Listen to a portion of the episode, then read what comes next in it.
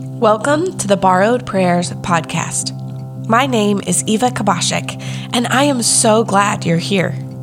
We are taking the 40 days of Lent and using them to intentionally connect with God through praying scripture. These prayers are not only on this podcast, but you can also find them in the Borrowed Prayers book on Amazon.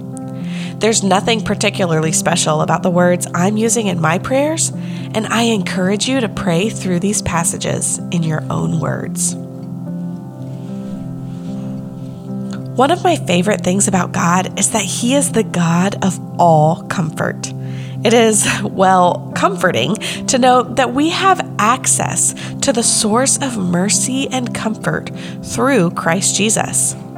Paul tells us not to simply sit in this comfort from God, there's a purpose to it.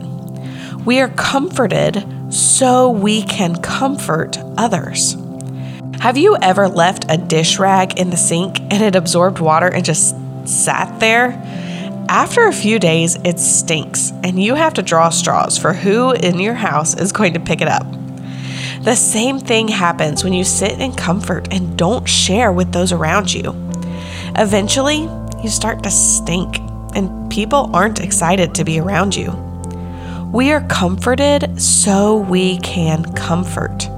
Sometimes this might be a little uncomfortable, but guess what? I know where you can get more.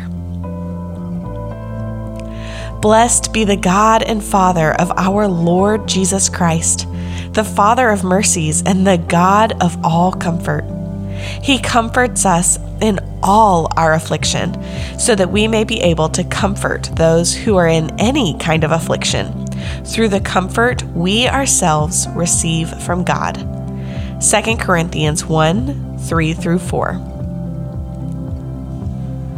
Father, I am so thankful that I can find my comfort in you. Make me a little uncomfortable today so that I can comfort others. I want to show your love and comfort to those around me. Amen.